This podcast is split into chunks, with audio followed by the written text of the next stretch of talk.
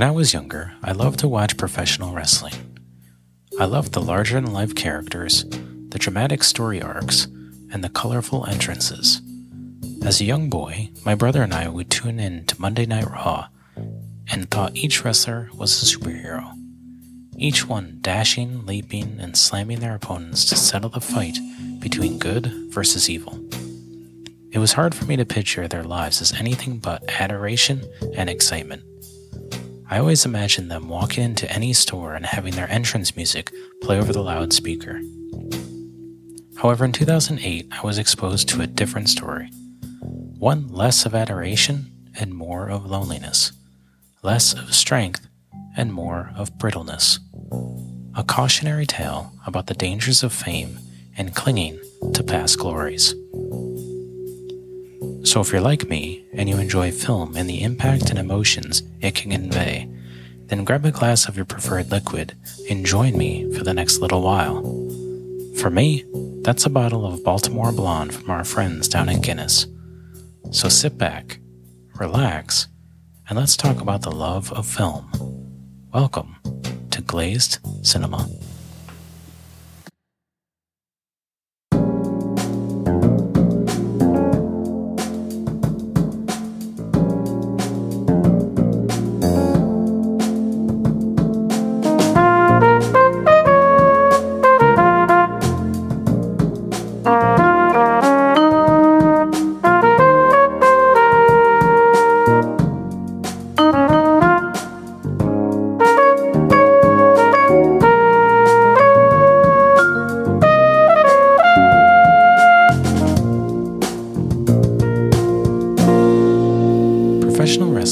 Highly entertaining and physically demanding profession. The characters are larger than life and represent something in us that ties our imagination to them. Each wrestler has to be in peak physical condition and understand how to work and look out for each other while in the ring. After all, the margin of error is very slim, and that margin between a successful and unsuccessful match can lead to very serious physical injury. Fans crowd packed arenas and stadiums to cheer on their favorites as the stories and actions unfurl before them. Whether it's taking your breath away, making you jump out of your seat, or just watch in awe, professional wrestlers have inspired fans for years, capturing our imaginations and tugging at our heartstrings in some way. My favorite wrestler growing up was Triple H. I loved to see the growth of his character his storylines, and the groups he formed, like DX and Evolution. He was this massive guy who wrestled with heart and intensity. He also had, at least in my opinion, the greatest entrance in history. If you're unfamiliar with this, I recommend checking it out. I think you'll see what I'm talking about. Plus, he walked out to Motorhead. What's not to like? Triple H now works for WWE and is still very involved in the business, helping talent flourish. Though he hasn't officially retired, WWE has done a lot of good with retired wrestlers like Booker T, Billy Gunn, A Train, and William Regal, all involved in multiple facets of the business. It's really awesome to see that they are taken care of and helping to mold future generations of stars. Like anything else, though, a handful isn't the case for all. For some wrestlers, life after wrestling is a rougher affair, and one that I was unfamiliar with prior to today's subject. In 2008, I was exposed to a fictional story of what life after wrestling can be like. Told through the lens of one Randy the Ram Robinson, an aged and broken professional wrestler struggling to make ends meet and wrestling independently on weekends. Trying to woo the crowds and epitomize his character, the Ram, the wrestler portrayed a side of wrestling I hadn't been exposed to before. The opening credits of this film say everything we need to know about who we are about to follow for the next couple hours. It starts with newspaper and magazine clippings scattered across the screen as the camera scans left to right through each of them. Quiet Riot's Metal Health plays in the background as the colorful collage of text and imagery passes by our eyes. Accompanied by music are clips of voices who at different points sound like announcers and ringside commentators as they describe some of Randy's in ring work. The last bits of this commentary comes from what sounds like a ringside commentator stating, quote, April 6, 1989 will forever go down in professional wrestling history. End quote. After the opening credits, it goes quiet, followed by the sound of coughing. The camera cuts to a brightly lit kindergarten classroom. There are colorful drawings taped on walls of cinder blocks, half painted white and blue. There's an air hockey table holding up books on the right wall, with clothes scattered along the floor with a toy truck underneath. In the front left, there is a standing chalkboard with names and scribbles on it. In the middle of all of this is Randy, sitting hunched over on a metal folding chair with his wrestling tights on. He breathes and leans back against the cold steel. On the floor, along the bottom of the screen, reads the words 20 years later. Among the silence, a man wearing a white hockey jersey comes in and hands him a billfold, complimenting Randy on his performance. The Ram grabs the money and counts it. Afterwards, he hangs his head and holds up his hand as if to say, What's this? To which the other man explains, Sorry, I was sure the gate would be better.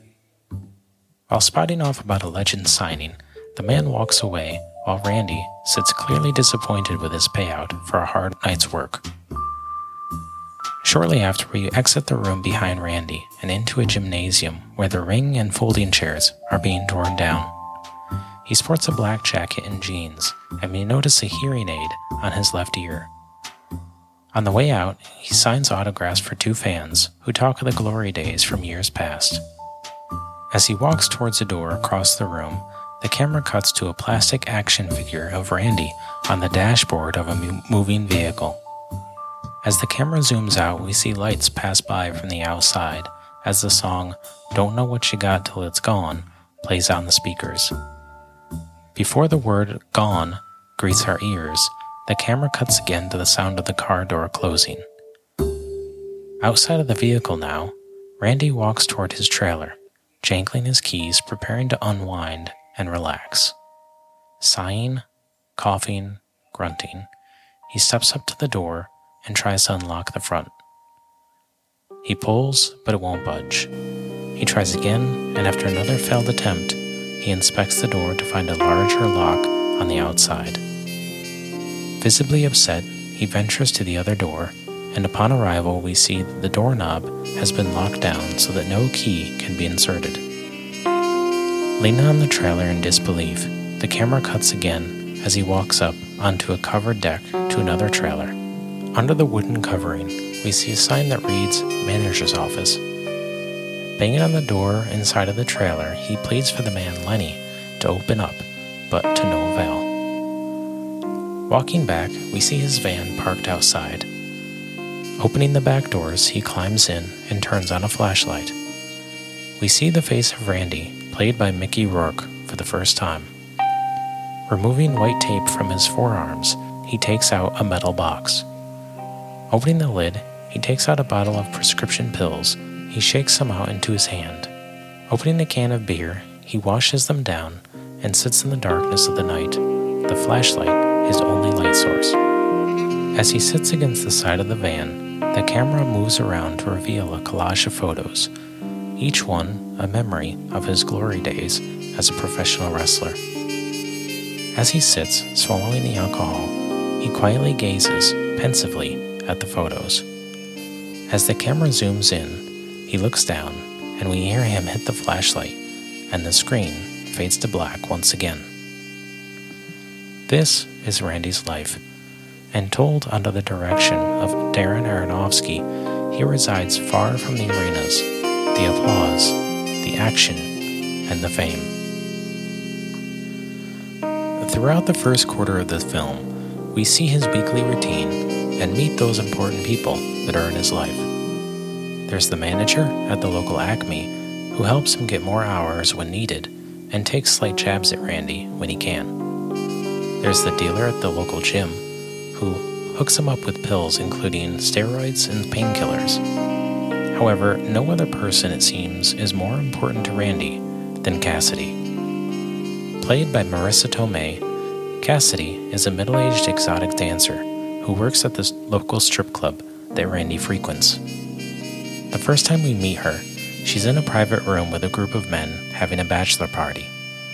The Ram, approaching the room to talk to Cassidy, listens in as the men complain of her age and insult her. After bursting into the room, he defends her honor while the three men exit stage left. It's clear that he cares for her and that there is some sort of emotional attachment there. There's a lot of greatness in this film. Mickey Rourke and Marisa Tomei's performances are fantastic as they play with such honesty and rawness. The characters really come alive and makes us feel for them. Aronofsky's direction and the cinematography are wonderfully done, and I love the over the shoulder shots that sprinkle the film. The way the camera plays into scenes is absolutely brilliant. It's wide and removed when the scene is a bit more mundane, and close and intimate when it's more personal and important.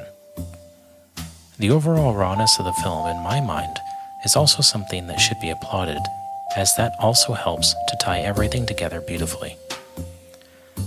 A lot of scenes stick out in this film, but there's one that particularly does, at least for me. We join Cassidy in the strip club as she makes her rounds trying to get a dance. Each patron she asks snubs the offer by either declining or, in some cases, saying absolutely nothing. As she walks away from her last rejection, she sports a look of disappointment while a voice calls to her. She looks over, her hair swinging with the sway of her head, and we see Randy sitting at the bar, smiling. As she smiles back, she sits down next to him. He tells her that he talked to his daughter and that she was not happy to see him.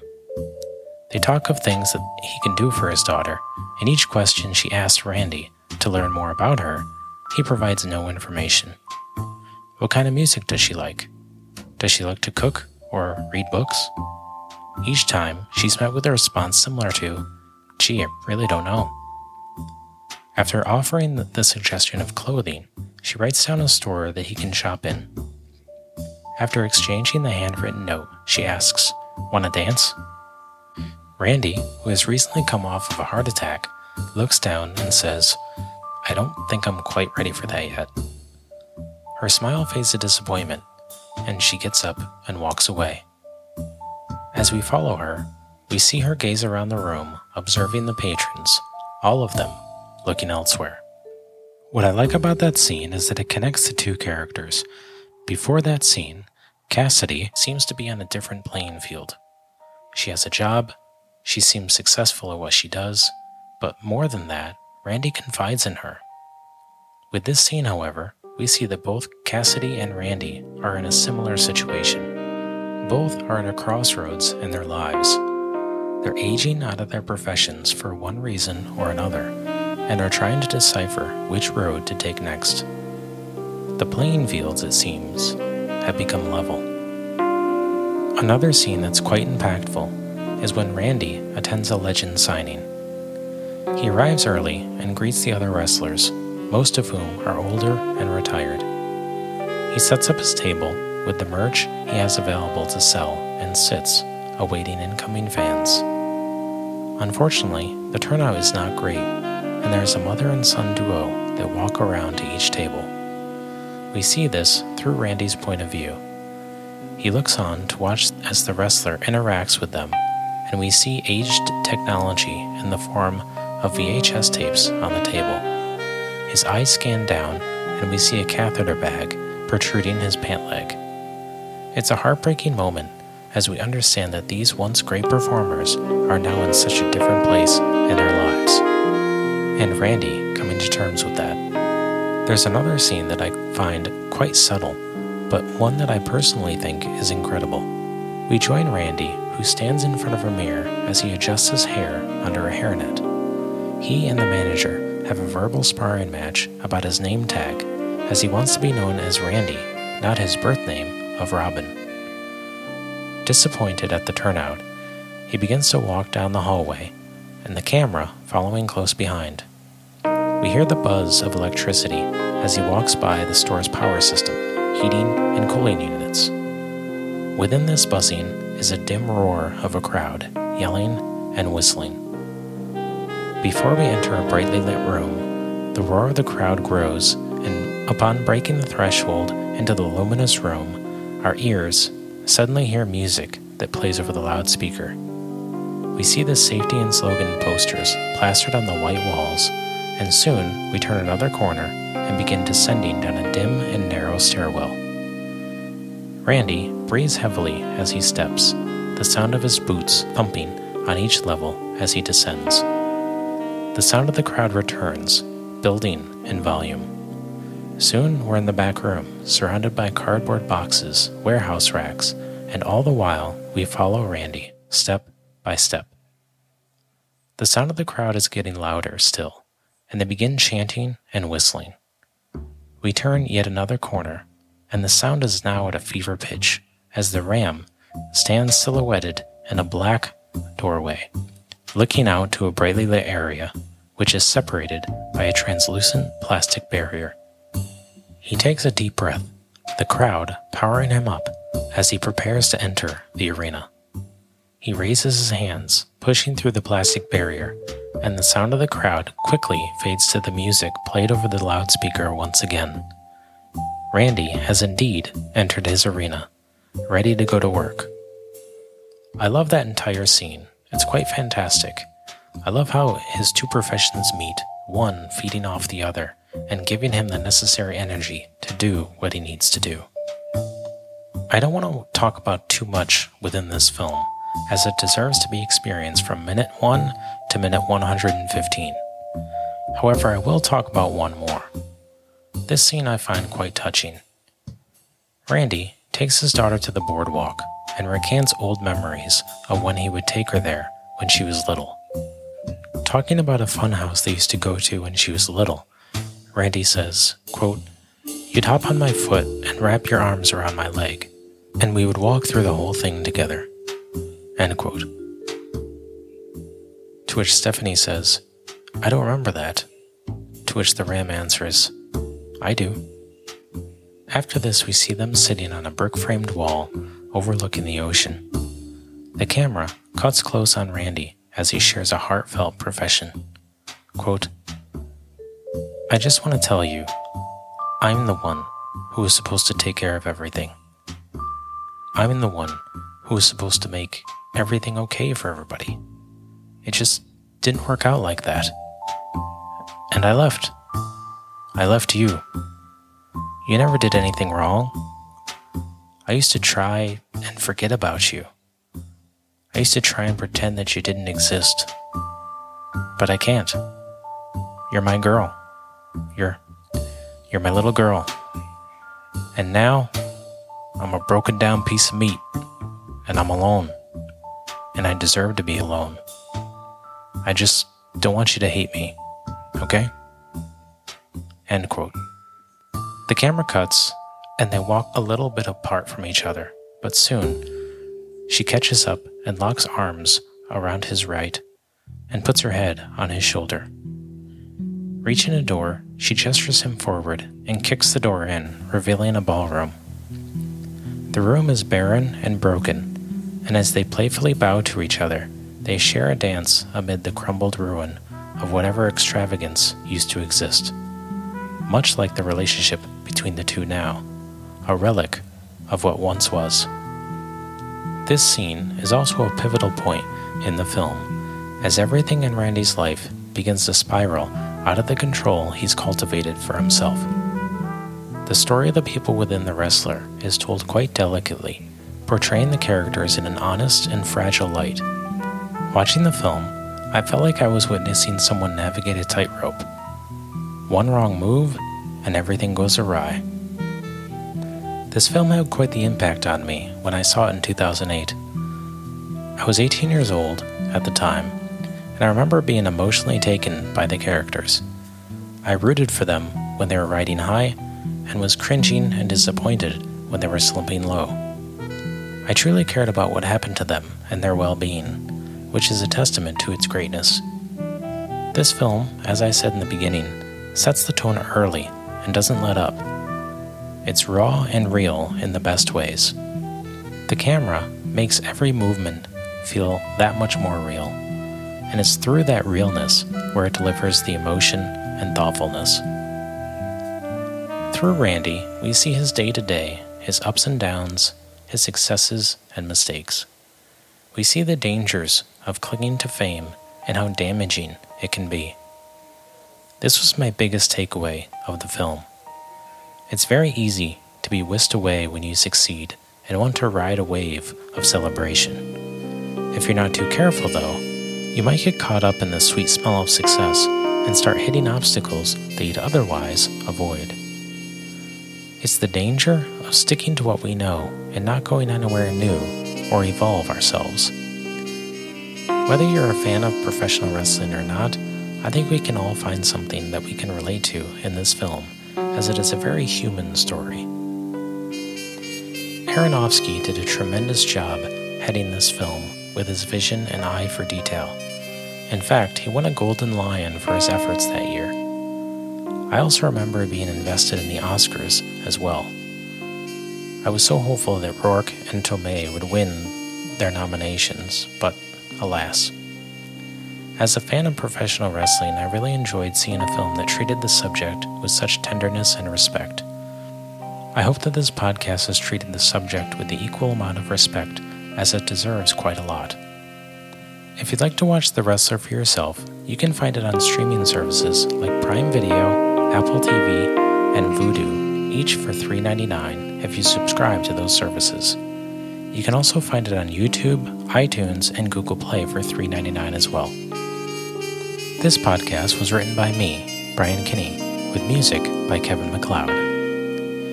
If you'd like to learn more about the podcast, please visit our website at glazecinema.com. There, you'll find some background on the show and also a place to submit ideas for future episodes. For film fans who are hearing impaired, the blog page on our website features each episode in written form as well. If you like this podcast, tell your friends or follow us on Facebook, Instagram, and Twitter.